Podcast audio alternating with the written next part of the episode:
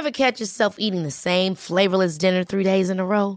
Dreaming of something better? Well, HelloFresh is your guilt-free dream come true, baby. It's me, Gigi Palmer. Let's wake up those taste buds with hot, juicy pecan-crusted chicken or garlic butter shrimp scampi. Mm. Hello Fresh. Stop dreaming of all the delicious possibilities and dig in at HelloFresh.com. Let's get this dinner party started. Many of us have those stubborn pounds that seem impossible to lose, no matter how good we eat or how hard we work out. My solution is PlushCare. PlushCare is a leading telehealth provider with doctors who are there for you day and night to partner with you in your weight loss journey. They can prescribe FDA-approved weight loss medications like Wagovi and Zepbound for those who qualify. Plus, they accept most insurance plans. To get started, visit plushcare.com slash weight loss. That's plushcare.com slash weight loss. Hey, it's Ryan Reynolds, and I'm here with Keith, co-star of my upcoming film, If, only in theaters May 17th. Do you want to tell people the big news?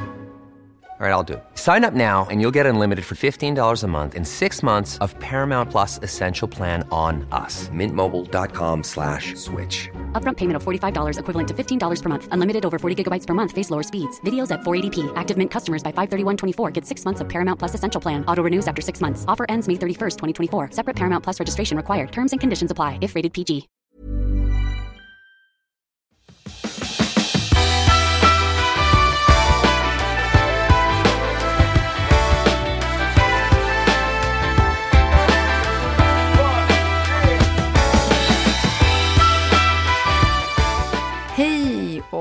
Välkommen till avsnitt 170 av Klimakteriepodden. Och det är jag, Åsa Melin, som vanligt som sitter här.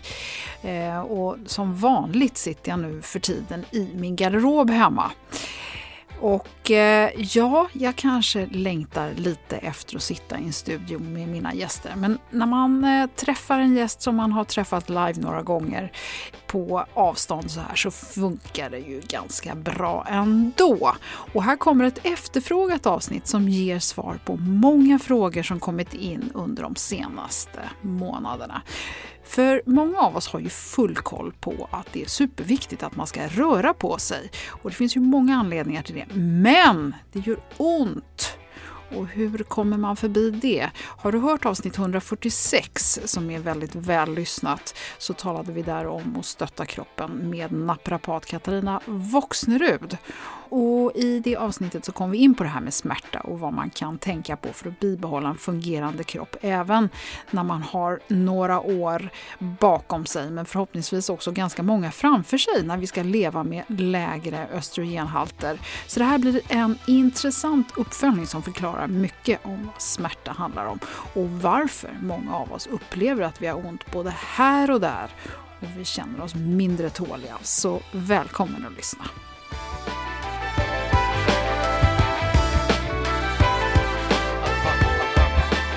Katarina Voxnerud, underbart att ha dig tillbaka i Klimakteriepodden. Välkommen! Tack så mycket och tack för inbjudan.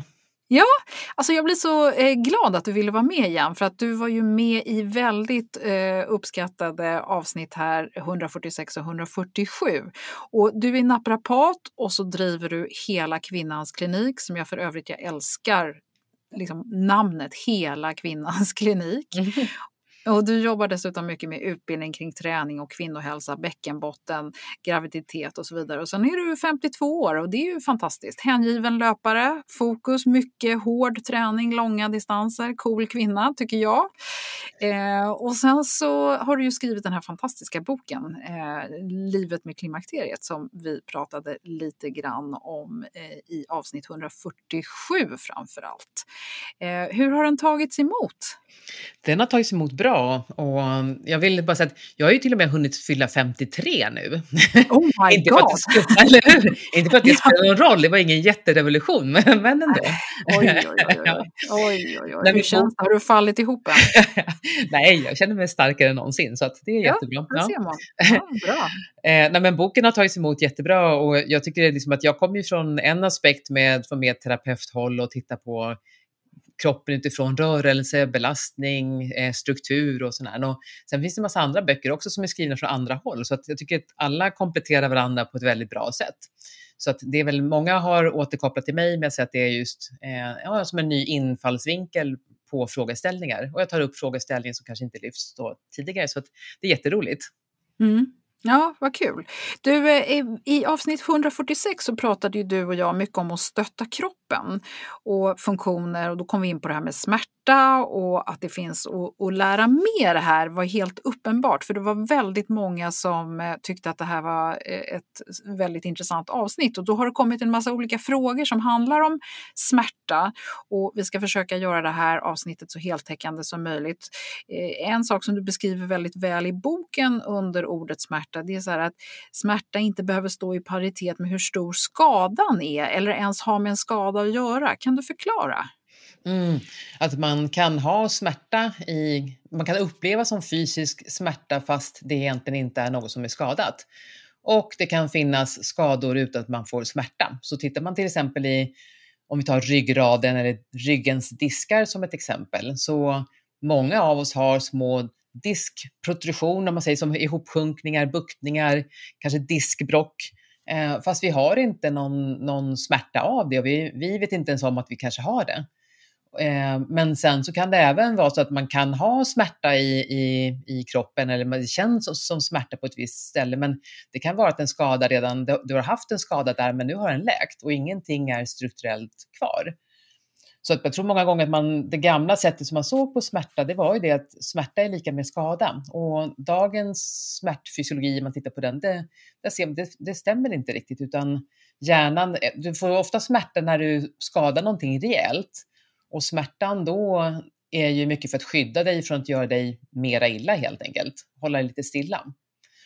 Men sen när skadan läker strukturellt, då kan det vara så att hjärnan fortsätter ändå att skapa smärta, för det är någonstans hjärnan som skapar den här känslan som vi tolkar som smärta. Och då kan det fortsatt vara att du upplever att du har smärta och du får ont från samma ställe, men egentligen är den helt läkt, skadan i sig. Men då... Eller då det kanske, ja, precis, att det är inte ens en skada som Nej. gör ont. Nej, men det gör ont, det gör ont i hjärnan. typ. ja. Och det är, inte att man säger, det är inte att man hittar på smärtan på något vis. Det är inte att man är liksom inbildningssjuk, men, men hjärnan har på något vis faller, ligger kvar i det här att den vill skydda kroppen och skydda dig. Att, och då gäller väldigt mycket att titta på att man försöker komma igång och rör sig ändå. Så att det här med att röra sig fast man har lite smärta i kroppen och prova med rörelse och belastning och, och komma igång. Det är någonting som är oftast väldigt bra, att man vågar testa så att man inte om man känner att man har lite ont någonstans så man inte skippar rörelse helt och hållet i väntan på att det ska bli bra. För det kanske liksom aldrig riktigt känns som att smärtan försvinner. Och då man så att säga börjar träna det här, eh, även om man upplever smärta eller hjärnan upplever smärta, är det något man ska vara vaksam på då? Ja, då är det att börja lite lätt. För att skulle man blåsa på och köra ett jättehårt träningspass, då skulle ju hjärnan bara bli, men jösses, vad har hon hittat på nu för någonting? Typ. och då kanske man får ännu mer smärta. Så det gäller att visa mer till, till sig själv och till hjärnan att men, det går faktiskt att röra på sig. Om du har smärta, om man tar till exempel det här med artros, det är ju som att ledbrosket är påverkat i, i lederna. Och det är många, eh, många som får det när åren blir fler. Och eh, då man har lite ledsmärta som på grund av artros från början, rör du dig och smärtan stiger från till exempel om man skulle säga så här, nivå 2 på en 10-gradig skala och så rör du dig, då stiger det till nivå 3. Då gör inte det någonting. Bara att smärtan lägger sig tillbaka till nivå 2 igen in några timmar efter passet eller till dagen efter. Så man inte liksom går till nivå 3 och sen ligger kvar där och sen nästa gång du rör dig så blir det nivå 4. Då är man på väg åt fel håll. Men det här att man okay. får lite mera ont under tiden när du rör dig, det gör inte så mycket. Men börja på en lätt nivå och verkligen känna att ja, men det går det här, det, det blir inte så mycket värre. Och jag, jag kommer tillbaka till samma nivå eller blir ännu bättre efteråt. Du, eh, smärta på grund av skador som man har haft genom livet. Jag tror att det är få av oss som är i den här åldern som inte har gjort illa oss på ett eller annat sätt. Eh, men det finns ju också sånt som kan ha uppstått av spänningar och i den här åldern så kommer ju också det här eh, lite diffusa som är lite så här klimakterierelaterad smärta. Eh, jag tänker att många plötsligt har lite ont både här och där och, och, hela tiden. Och jag skulle vilja veta hur man kan tänka och agera. Eh, kan du ge oss skillnaderna och lite lösningar beroende på ursprung och måste man ens veta varför och hur man har ont? Eller kan man referera till ditt svar tidigare? Just det. Det var många frågor på en gång. ja, vi kan ta om det. det är lugnt. Om man tittar först på tiden kring menopaus och kring klimakteriet så börjar ju hormonerna och hormonhalterna förändras. Och eh, då vet man att man har som receptorer eh, för exempelvis östrogen. Och receptor, det är ju en plats där östrogenet fastnar och som när, det, när hormonet har fastnat på den platsen, då får man en, en påverkan på det organet eller den vävnaden om man säger. Så att man måste ha receptorer för att man ska kunna få liksom, hormoner ska kunna påverka olika organ. Men de här receptorerna för just östrogen, det har man exempelvis hittat i, i både i fascian, alltså stödjevävnaden runt musklerna, men även i nervsystemet, i vid nerver och nervsystemet. Och där har man sett att även då vid olika studier som är gjorda när man tittar på den normala menstruationscykeln så har man sett tecken på att, att när östrogenet är lågt, då rapporteras objektiva fynd, alltså man rapporterar mera smärta vid de tillfällena jämfört med om det till exempel östrogenet är högt medan progesteronet är lågt, då har man mindre rapporterad smärta. Så det finns någon, någon fluktuation här. När, när hormonerna förändras så kan det troligen då påverka smärtan rent fysiskt också, va? som en smärtreceptor, de här receptorerna som fångar upp östrogenet. Och då vid, kring menopausen så sjunker ju både östrogenet och progesteronet.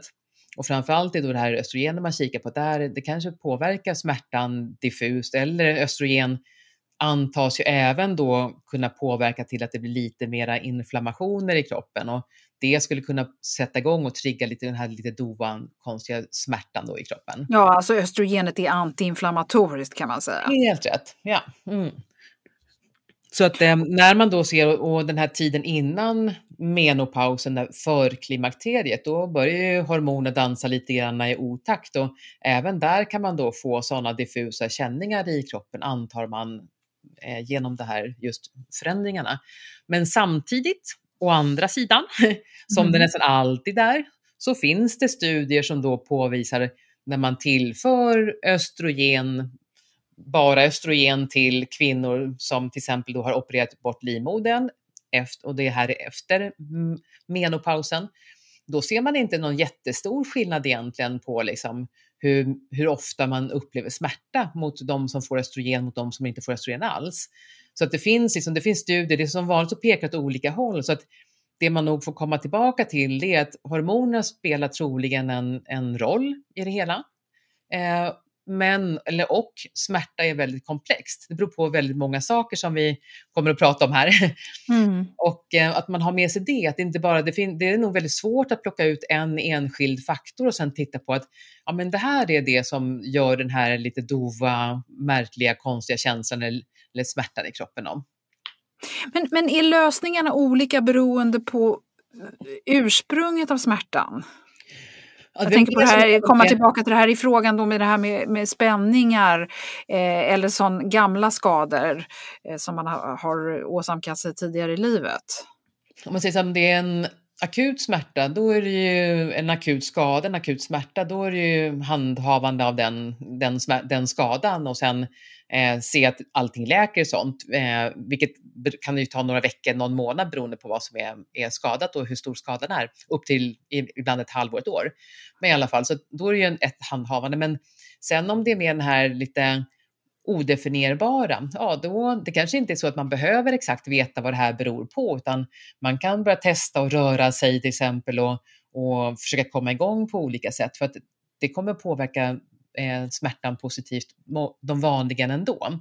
Och känner man sen att men, det går inte, jag kommer inte vidare, det är, ingenting händer eller det blir bara värre.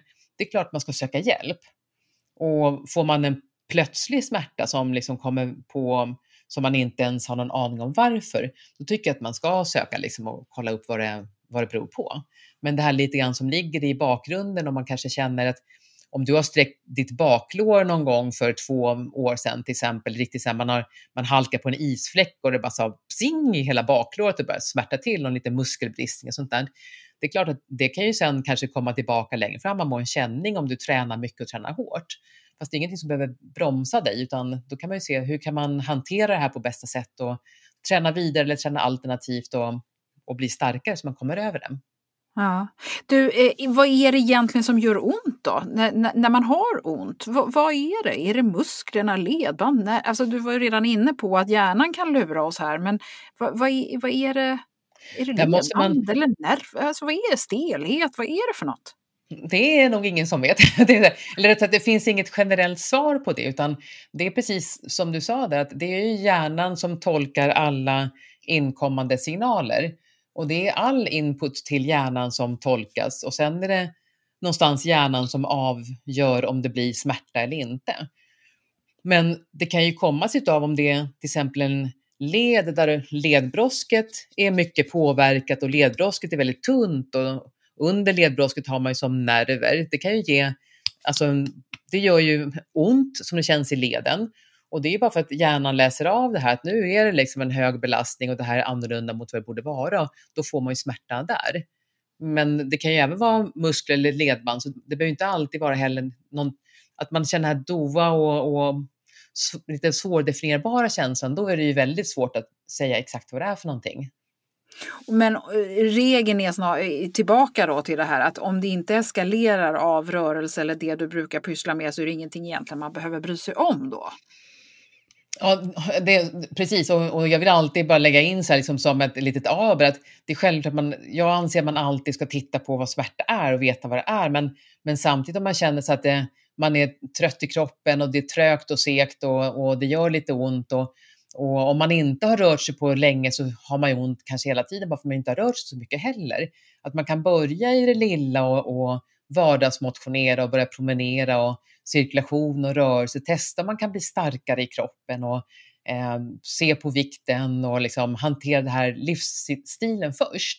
Men ligger kvar någonting som man inte riktigt vet var det kommer ifrån eller lederna svullnar upp till exempel, eh, då ska man ju självklart söka hjälp. För det kan ju vara andra orsaker också. Som, som, det behöver ju inte bara att det är, allt är ju inte, det kan ju bero på andra saker också såklart. Men vanligen är det liksom då, kan man ju testa i alla fall först själv. Mm. Så att, slutsatsen är egentligen så att att när smärtan kommer med åldern så kan det lika gärna egentligen bero på att man har gjort för lite och för mycket eller att hjärnan spelar oss lite spratt. Eller finns det ytterligare eh, orsaker här nu om vi liksom skippar det här med akuta skador som man faktiskt vet om? Eh, ja, det som kan, det kan ju, smärta kan ju komma, det här smärta från muskler och skelett som man uppfattar, det kan ju som sagt bero på, komma från sköldkörtel eller det kan vara vitamin D brukar man prata om ibland, brist är inblandat i det, eller det kan vara mediciner som påverkar det hela som man kanske då äter. Det kan vara reumatiskt ursprung på olika sätt och det kan vara infektion i någon led som kan vara, så det kan ju vara andra orsaker också. Men då, då, då alltså, det här just att svullnar upp och, och, man får ont och det gör väldigt akut ont, det blir ingen förändring, då tycker man, liksom, ska man alltid gå till vårdcentralen och kolla upp det först. Men eh, annars så liksom, generellt kan man som sagt rörelse och cirkulation är vanligen bra. Mm. Och man kan ha i åtanke att man säger det att 50 procent av alla vuxna upplever smärta från skelett och muskler, så det är väldigt vanligt. Och kvinnor i 45 till 55 års åldern visar studier då, större studier att det är, de är mer, vi är mer benägna då att, att få ont just muskelskelett. Och det är två gånger mer vanligt då att ha muskel och skelettsmärta kring menopausen än vad det är före menopausen. Så att visst finns det en, en förändring i den tiden som gör att man fler upplever smärta. Jag tycker att det är värt att poängtera där också att även om man väljer eh, eller har då östrogentillskott eh, eller behandling under en period eh, runt här så är det ju så otroligt låga nivåer jämfört med under de fertila åren när man har liksom som högst nivåer. Så mm. att om nu det här antiinflammatoriska och kanske smärtdämpande i östrogenet, det hjälper. Du kommer ju inte bli av med någon smärta på grund av någon östrogenbehandling, eller hur? Kan man inte tänka så? Alltså om någon nu plötsligt tänkte att åh, jag måste börja med östrogenbehandling så blir jag av med smärtan. Så kommer det ju inte vara. Nej, det, man har ju, ibland kan man ju se, det är mer man tänker sig att östrogenbehandlingen kan ju då påverka de här eh, med vallningar, svettningar och de andra sym, symptomen som man har eh, vasomotoriska som gör kanske man sover dåligt och, och sover man dåligt så kan det påverka smärta negativt i sig. Så att, ah, okay. så att det kan vara indirekt. Eh, jag brukar liksom så här, just berätta om till exempel om en, en kvinna som eh, hade mycket bäck, så här, diffus bäckensmärta eh, och eh, kom till mig på kliniken. Och, så vi jobbade och tittade och behandlade och hon kom igång med rörelse, motion och, och upplevde, hon blev liksom fri från den där smärtan. Hon upplevde inte smärtan längre. Och sen helt plötsligt en dag så, så kom den tillbaka och då blev hon jätteorolig. Bara, men gud, är det någonting som har hänt liksom, så igen? Um, och så började vi börja prata med henne och vi diskuterade och då kom hon fram till, men det är ju att jag börjat sova så dåligt för att det var massa saker som hade hänt privat och, och runt omkring som då gjorde att hon, sömnen blev väldigt mycket lidande på grund av oro och, och liksom att hon blev störd i sömnen hela tiden. Och då kom smärtan tillbaka i, i bäckenet. Och det mm. kändes som en väldigt fysisk smärta, men det var ingenting som var ändrat. För hon har varit undersökt, så jag har varit till gynekologen och allt det som då bara om det är bäckensmärta som kommer tillbaka plötsligt. Eh, men, eh, och ingenting var ju förändrat eller, eller något fel, utan det var ju mer det här med sömnen och stressen gör att det blir för mycket input till hjärnan och, och då kan hjärnan skapas som en fysisk smärta.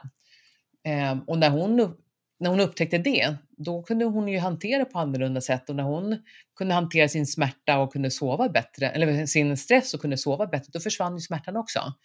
Så att på så sätt kan man ju säga att östrogen tillskott skulle kunna, men det är, inte, det är inte lösningen på, som du säger, kanske på smärtan i första hand, men eftersom det är så komplext och det beror på så många saker så eh, får man skruva på alla olika delar på olika sätt och sen se vad, vad är det som har gjort det här då?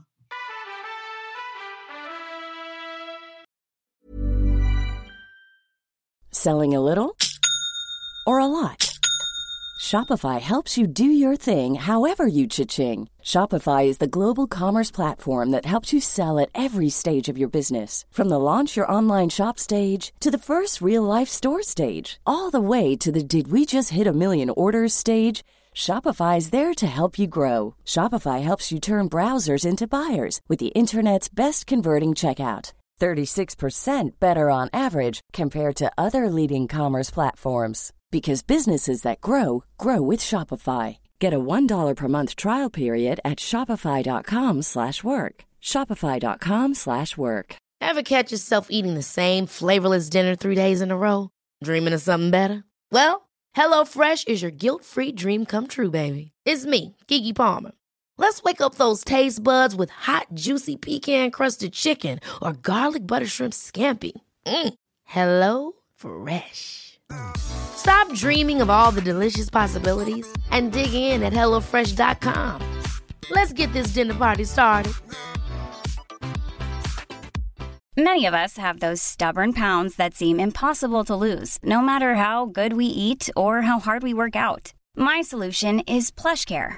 PlushCare is a leading telehealth provider with doctors who are there for you day and night to partner with you in your weight loss journey. They can prescribe FDA-approved weight loss medications like Wagovi and Zepbound for those who qualify. Plus, they accept most insurance plans. To get started, visit plushcare.com slash weight loss. That's plushcare.com slash weight loss. Det är härligt att klimakteriets tabu äntligen är på väg bort. Vill man försöka klara sig utan hormonbehandling så finns nu många nya kosttillskott som lovar bland annat hormonell balans och som ska stötta brister. Jag vill lyfta min räddare i nöden, femarell. Det har inte bara varit min utan många andra kvinnors räddning i över 20 år. Och med lång tid på marknaden, med nöjda användare, dessutom med 20 forskningsstudier så vågar jag säga att det kan vara en god idé att prova femarell. Femarel finns på apoteken och i hälsokostbutiker. Tack Femarel som varit min samarbetspartner i många år. Du, du, en sak som jag tyckte var intressant som vi pratade om eh, i avsnitt 146 där med stötta kroppen. Det var ju det här att det tar lite längre tid att värma upp innan man får smörjmedel i kroppen och det tror jag att många känner igen just när man går upp ur sängen på morgonen så kan man ibland känna sig stel som ett kassaskåp. och även när man börjar röra på sig så är det ju då så här, känns det ganska obekvämt och så efter en liten stund så kommer man liksom igång. Handlar det här om att vi har något bedövningsmedel eller, vad, eller kommer man ha ännu mer ont efteråt om man så att säga trotsar eh, den här initiala onda, stela Ja, det är en bra fråga. Nej, vanligen blir det inte utan tvärtom. Det blir bättre om man går upp och rör på sig. Så att Känner man sig stel och stum och stram på morgonen när man, när man vaknar så då, jag gillar jättemycket den här traditionella gamla husmorsgymnastiken. när man böjer kroppen framåt och bakåt åt sidorna och vrider sida till sida och, och gör eller yogaliknande övningar, vad man nu vill kalla mm. det för. Och det behöver inte vara mycket, det kan vara någon minut. Men att få igång cirkulationen och rörelsen och musklerna får röra på sig, då pumpas mera vätska in till lederna och till diskarna. Så det är som att som sagt smörja upp kroppen. Så att man kan tänka sig att man kör lite stretching som, en, som katter gör helt naturligt varje alltså, gång de vaknar. Skapar vi då eh, så att säga stötdämpare eller är det bedövning eller vad är det som händer när man rör på sig sådär, värmer upp? Då blir det att man, man skapar nästan som stötdämpning. Så att i lederna så finns ju det här ledbrosket. Och eh, det kan man säga är som en, så en gammal svamp. Nu vet man hade en så här svarta tavlan i skolan hade man så här svamp som man suddar Aha. ut allting med. Så kan man tänka sig att ledbrosket är lite grann. Så att när svampen är torr då är den ganska hård och liksom platt. Men när den fylls med vätska så blir den större och högre och mer porös och mer liksom stöttålig. Och har man den bilden med sig så kan man lite grann tänka det när, när vid ledbrosket, i leden så finns det här ledbrosket och även om det skulle vara att man har lite mindre av ledbrosket kvar, men det man har, när du rör på dig, då pumpas liksom mera ledvätska in och då fylls det här ledbrosket upp som den här svampen som fylls med vatten. Och då blir det lite mer stöthåligt och liksom, eh, man får mindre ont ja. därför också. Om man har ont i ryggen, då tänker jag så att man dels behöver titta då såklart i lokalt, eh, ryggen, vad kan det vara som, som det är som kan orsaka det här? Det kan vara någonting från insidan, från mage-tarm eller liksom från eh, muskler runt omkring eller från lederna i, i själva ryggen eller sånt där. Och sen ska man ju även blicka ut och titta på helheten. För att du får ont i ryggen kanske beror på att du, du sjunker ihop och står som en hösäck och inte orkar hålla upp din egen kropp. Eller någonting annat. Så det kan komma från så många olika ställen i kroppen också. Så att jag tänker både titta lokalt men sen då vidga perspektivet till att eh, titta ut på helheten just. Och då komma tillbaka till det här att vi behöver ha en viss styrka också i kroppen och i musklerna för att orka hålla upp oss, eh, orka med vardagens belastning. Så styrketräning är ju någonting som vi kvinnor gärna kan ägna oss åt, både tiden innan menopausen och sen under de här åren när liksom allting, hormonhalterna går ner väldigt snabbt, så där tappar vi mycket muskelmassa annars. Och är man, är man lite muskelsvag, då kanske vardagen, om du går och handlar, storhandlar i butiken och ska bära hem matvaror och allting, då kanske det motsvarar 100% av din kapacitet. Och då är du ju jättetrött och då får du världens träningsverk av bara det. Och det kan man mm. känna som smärta.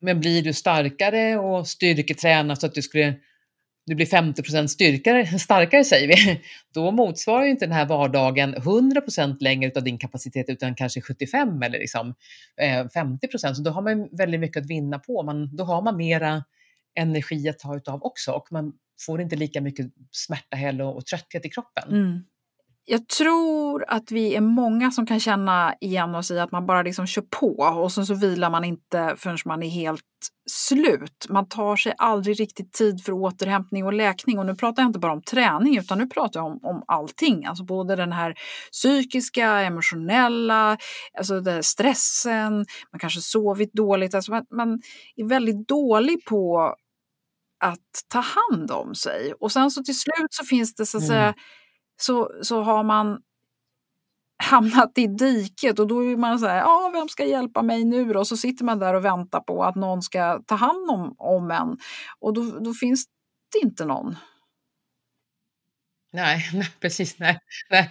Och det som du säger, det är ett ganska, det är, jag upplever det också som en, ett relativt vanligt problem att man är så van på många gånger, många är vana om man nu har haft barn eller småbarn att man har varit den här som hela tiden finns där med, med markservice och, och man, många kvinnor sätter sig själv upplever jag i, som i sista hand och man bara blåser på. Och där är det jätteviktigt att lära sig att ta hand om sig själv och att faktiskt stanna upp innan man har kört i diket. Eh, och har man kört i diket en gång tidigare och verkligen fått ont eller blivit helt utmattad eller någonting sånt där, då har man ju också en liten högre känslighet med sig många gånger därefter också. Men då tycker jag då, är, då bör man vara lite klok, för känner man så här att man, det är ungefär som man, man cyklar i full fart mot ett stup och så, så ser man stupet och så vet man så här, okej, okay, jag är precis på väg emot det i full fart då tänker jag att då har man faktiskt val och då antingen så fortsätter man bara cykla och, och veta om att man åker över stupet och då har man gjort sitt val, inte säga. Men eller sen så kan man försöka, försöka bromsa eller styra om eller göra någonting annorlunda.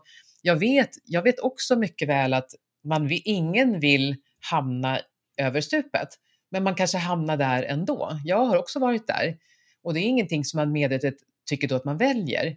Men har man gjort det en, en gång eller man, man känner att man är på väg dit, då är det jätteviktigt att man någonstans lägger in tid för sig själv och, och eller tar hjälpen och söker hjälp. Och man kan ju även gå till vårdcentral och få hjälp med, med eh, KBT-samtal och liksom att man kan hitta hjälp på olika sätt att bromsa sig själv. Och får man inte det via vårdcentralen men man då liksom har kloka vänner eller hittar någon annan man kan prata med eller bara sätter sig ner och tvingar sig själv att ändå ta det lite lugnt. Men man kan ju även bli utbränd ibland av att man inte, inte man rör sig inte, man bygger inte upp kroppen, man blir inte starka utan man slarvar med sömnen, man slarvar med maten, man slarvar med träningen och då, då är man liksom på vägen nedförsbacke och blir allt svagare. Så att det, det gäller som du säger att stanna upp någon gång och, och försöka, försöka se tid, ta tid till reflektion eller höra med sina då bekanta, om man har någon som man litar på som man kan fråga sig, men du, vad, vad tänker du? vad tycker du jag skulle lägga in i första hand? För ibland kan ju folk i omgivningen väldigt tydligt se att men, jag tycker det är väl sömnen, hur ska jag kunna sova bättre? Eller kom igång med motion eller något sånt där. Så man kan få liksom lite råd och tips. Man behöver inte lägga massa pengar heller på, men man kan hitta det i sin mm. omgivning kanske. För jag tänker att när man är slut så där så blir man ju också väldigt, väldigt ömtålig på alla sätt, både fysiskt och psykiskt. Och då ja. är väl det här med smärta, som, den fysiska smärtan blir ju liksom lättare kanske att fokusera på än den här mentala som är svår att komma åt. Att, och ofta kanske besvärlig mm. att möta för det innebär också ganska jobbiga tankar som man kanske måste ta itu med. Mm. Och där, där är ju det att även då man börjar med den fysiska delen då, börjar röra sig lite mera och då är det ju lättare, anser jag, det finns olika syn på det här också, men jag anser att man då börjar med lättare träning och kanske yoga eller skogspromenader, men att man har något schema att hålla sig till så man får någon form av rörelse varje dag. Men många gånger, man vet ju även att det du gör fysiskt påverkar ju även dig mentalt, att hjärnan mår ju bra av cirkulation och rörelse och kan man så småningom komma upp i mer konditionsträning så är det jättebra. Så det kan ju hjälpa dig att må bättre mentalt mm. också psykiskt. Ehm, så de kan liksom ge och ta varandra men och sen kanske man då, det gör att man orkar ta sig iväg och börjar då även möta det här andra aspekten, mm. inte bara fysiska. Men precis som du säger så det gäller att på något vis fånga sig och tillåta sig att fånga sig kanske innan man har kört slut helt och hållet. För då är det, det är en lång mm. väg tillbaka. Vi, vi talar, det här är ju ett sätt, återhämtning och, och så vidare är ju ett sätt att, att lindra smärta. Nu tänker jag också att vi kan prata om den fysiska smärtan. Vad, vad finns det? Vi talade ju lite om kollagen sist som en möjlig lindring som gör att man kanske snabbare återhämtar muskler och leder. Du var ju inte helt superövertygad då. Eh, hur tänker du nu? Eller finns det något annat att ta till som är så att säga natur, naturlig? Får jag säga att kollagen är naturligt? Det, det är väl på gränsen, men eh, om det nu är tillskott i alla fall. Men finns det någonting annat att ta till eller är det här någonting du rekommenderar? Eh, Nej, jag har jättesvårt att... Generellt så tänker jag så att det finns nog ingenting som hjälper för alla, utan där är det antingen tror jag att man måste be, man kanske besöka någon som kan hjälpa någon nysta i det där, någon näringsterapeut eller en kostrådgivare eller det finns ju funktionsmedicin och vart man nu vill och, och tycker man, man vill vända sig någonstans. Eh, näringsfysiolog är just de. Men kollagenet är ju så här när man tittar på att det är någonting som förändras de halterna i kroppen och det kan ju påverka som sagt kanske den här fascian i kroppen och, och lite men det, finns inte så himla mycket studier gjorda vad jag vet där heller. Och personligen som jag sa så upplever jag en stor förändring. Nu tränar jag ju kanske mer än, ja, än kanske mer, genomsnittet. Jag, jag springer väl 8-9 timmar i veckan och sen så har jag styrketräning och, mm. och sånt på det. Då. Så därför så, jag märker ju väldigt stor skillnad när jag tar det här kollagenet eller inte, men jag säger inte att det är det som, att det kommer vara Nej. så för alla andra. Men man kanske kan laborera med olika saker och man pratar ju även då med olika mineraler och är det som sagt vitamin D har man haft lite koppling till med smärta eller är det muskelspänning eller kramp? Är det magnesium eller kalcium? Som, eh, kombinationen där, men och sen allting tas ju upp på olika sätt. Så jag tycker man, jag är mycket för att man försöker fråga den som, som kan de bitarna och man tar reda på liksom, hur, mm. hur är det för mig? Hur, mm. Kan man titta på det?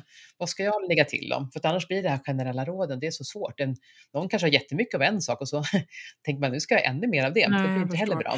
Du, eh, jag skulle, vi ska börja eh, komma mot slutet här nu, men en sak som jag skulle vilja prata om det är underlivet, bäckenbotten och underlivssmärta. Mm. Och det är någonting som är smärta i just underlivet och eh, sköra slemhinnor och torra slemhinnor och sånt. Det kommer ju verkligen med eh, förändrade östrogennivåer för det påverkar ju strukturen och vävnaden i underlivet. Och man ser ju även att det kan påverka det finns ju i, för att hålla upp underlivet och stötta upp allting, finns ju ganska mycket fettvävnad också i det området. Och även det är ju en viktig del som, och det kan påverka som man ser också med ålder och, och förändringar så att man kanske får mindre stöttning på olika sätt. Och då kan man ju få mera tyngdkänsla och, och känsla av smärta i underlivet. Liksom så så att här, här är ju verkligen påverkningsbart av det hormoner som, som många gånger kan ställa till det lite grann. Eh, för slemhinnorna är så mm. östrogenkänsliga. Mm. Och då är det ju med att man, det finns ju hjälp där att få. Då är det igen då gynekolog som man kan prata med och få hjälpen med. Det finns ju eh, vaginalkräm som även då finns hormonfri sån kräm som då kan hjälpa till att återställa fuktigheten i slemhinnorna och återställa normalt surhetsgrad och då kan det hjälpa till liksom att återuppbygga den här, ge ett skyddande lager så att de celllagren som försvinner och, och lättare försvinner, de kan återbyggas om man får en, en bättre slemhinna och då kan förändringarna försvinna. Eh, men eh, det kan ju även vara smärta i underlivet för att som sagt att pH, så surhetsgraden ändras i underlivet i samband med de här förändringarna och då kan det lättare bli att man får eh, svampinfektioner och liknande och det behöver man ju få hjälp med också. Då är det ju liksom gynekolog som kan hjälpa så man får reda på lite grann vad det kan vara. Mm. Och sen finns det ju allvarligare saker som mm. olika trofiska sjukdomar och så vidare. Men vi behöver inte gå ja, in på, på alltihopa eh, där utan det här är någonting, alltså har man allvarlig underlivssmärta så ska man söka gynekolog, punkt. Alltid, alltid. Och, och just även om det är så här huggande smärta och man känner in eller or, så här, någon tyngdkänsla. Jag tycker man verkligen då i hela underlivet, då ska man gå till gynekologen som är, har läkarstatus, man läkarnivå och sen kan titta på struktur och titta på hur allting ser ut. Och sen behöver det inte vara något farligt heller. Det behöver inte vara någonting som är allvarligt fel. utan att det kan finnas andra orsaker till det med, så man inte är jätteorolig. För att ibland blir det som att vissa kvinnor jag träffar, vågar, man vågar nästan inte ens bestämma tid till gynekologen för att man är så rädd för vad, mm. vad man ska få för svar. Men det behöver inte vara, det kan vara andra saker också som, som går att mm. lösa väldigt enkelt. Eh, men det kan, man ska alltid kolla upp mm. det just då. Eh, precis i början på avsnittet så pratade vi lite grann om vikt och att det är en, en, viktig del av att behålla en hälsosam vikt för att också skona lite muskler och leder. Och jag vet, du sa det nu någon, någon gång, du har varit med i andra poddar och du gör lite egna inlägg. Du har själv gått ner lite grann i vikt. Var, varför har du gjort det? Har det varit med flit för att du inte vill slita på kroppen? Eller berätta. Ja, det var mest, det var framförallt då, ja, det var 2019 där på, från våren och sommaren och det var för att jag ville bli lite, jag ville kunna springa lite snabbare. så att, jag, jag upplevde mig tung och trött och så i kroppen och, och då kände jag att men jag, jag kommer att må bra av att tappar några kilo. Det är som att man springer omkring med en ryggsäck med böcker eller en stor dator i med sig, liksom släpar runt på. Jag gillar ju det här maratonsträckor och sådana, eh, halvmaraton, maraton och, och det gör ju att det sliter mindre på, på lederna, absolut, när man då springer och mm. tränar mycket också. Mm. Absolut. Och vikt, viktkontroll är ju någonting man då pratar just om med eh, att, att hantera smärta och minska risken för smärta. Man pratar ju även mycket i, och det här är många studier man tittar på som och forskning som säger det i konklusion, att vad man kan titta på själv i sin livsstil. Och det är mat och näring, att man får i sig näring också, inte bara kalorier. Eh, att man rör sig, belastar kroppen, ledrörelser, eh, ser över sömnen som sagt.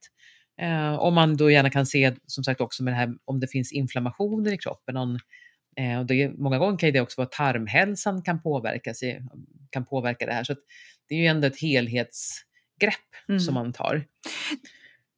Och ser man till, liksom då, jag tänker bara för att lägga till det, att när man tittar på en smärta, att varför vissa upplever smärta utav en viss situation och andra kanske inte, eller man upplever det olika, i olika tidpunkter i livet. Då pratar man ju väldigt mycket om, och det skriver jag också i boken, där med så här dämpningsmekanismer, att det har man ju sett det, kanske, det är en viktig del för att, för att inte få så ont, att kunna hantera sin smärta. Och ju bättre dämpningsmekanismer man har, desto mindre smärta upplever man. Och sådana dämpningsmekanismer, det är till exempel då att hur väl man kan förklara smärtan för sig själv, hur mycket man förstår var det kommer ifrån, att det inte är farligt till exempel. Då. Vad man har för tidigare erfarenheter utav, om man haft något liknande sedan tidigare. Hur man allmänt mår, och vad man allmänt har för hälsa och sen är det det här med tröttheten och stressen just då, som är jätteviktig. Um, och att man inte blir rädd för smärtan, för blir man rädd för smärtan en rädd hjärna skapar ännu mer smärta. Så att igen, att känner man sig jätterädd och jätteorolig, då jag tror det är bra att man liksom på något vis söker hjälp någonstans. Det behöver inte vara man går till läkare, men till någon naprapat eller med någon fysioterapeut eller massör, vem det nu må vara beroende på vad man har för problem. Men när man då kan få hjälp med att, att eh, se vad det kan bero på, att man faktiskt kan lindra det. Eh, Katarina, om du bara avslutningsvis ska ge oss ett klokt ord på vägen här. Jag skulle vilja säga att jag brukar se kroppen som ett, eh, som ett hus, ett gammalt hus som man håller på att renovera och pysslar med. Och det är det här typiska man har ett hus till exempel med massa fönster, att man fönsterrenoverar, man börjar med några fönster och sen man lagom har gått runt alla fönster, då får man börja om med från början, eller så är golvet eller taket eller någonting annat. Att, jag tror man kan se så på kroppen också, att man, jag tror inte man kan vänta på att man en dag ska bli smärtfri eller problemfri. Eller, jag tror liksom att ju fler år man får fördelen verkligen att leva och ju flera upplevelser man kan samla och använda kroppen till att uppleva allt det här, desto mer kommer jag bära med sig. Och då får man kanske också vara beredd på att man får lägga in lite grann tid för att underhålla och puffa upp och fixa till och och igen, att inte negligera smärta men, och, och, kroppen, men att verkligen ge sig själv chansen till att, att eh, kunna belasta sig och fortsätta belasta sig och, och vara rörlig. Ja, men jättebra. Du, eh, jag tycker att vi avslutar avsnittet där. Jag vill tacka dig så hemskt mycket för att du kom till Klimakteriepodden, Katarina. Jättebra. Tusen tack. Tack så jättemycket för inbjudan. Som sagt, det är alltid jättekul att få vara med.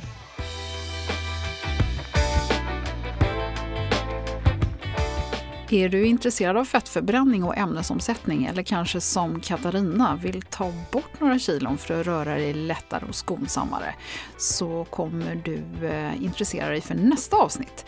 För då ska jag tala med professor Fredrik Nyström om ämnesomsättning, fettförbränning och hur vi får fart på systemet och förklaringar till att vi kanske upplever oss svårare att tappa vikt och att man lättare och orättvist lägger på sig.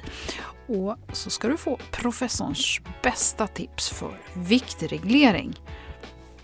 Om du känner psykisk smärta så kan du kanske vara intresserad av avsnitt 114 där vi talar om sorg. Och som vanligt så finns det mer att läsa och följa på Klimakteriepoddens Facebook-sida, Instagram och hemsidan klimakteriepodden.se. Och via alla de här kanalerna kan du också komma i kontakt med mig, Åsa Melin. Tusen tack för att du har lyssnat på Klimakteriepodden och vet du, jag blir superglad om du vill berätta för en väninna om Klimakteriepodden eller kanske dela ett avsnitt på din Facebook eller hur du nu kommunicerar med andra. Desto fler som lyssnar, desto bättre innehåll blir det. Stort tack och välkommen snart igen. Hej då!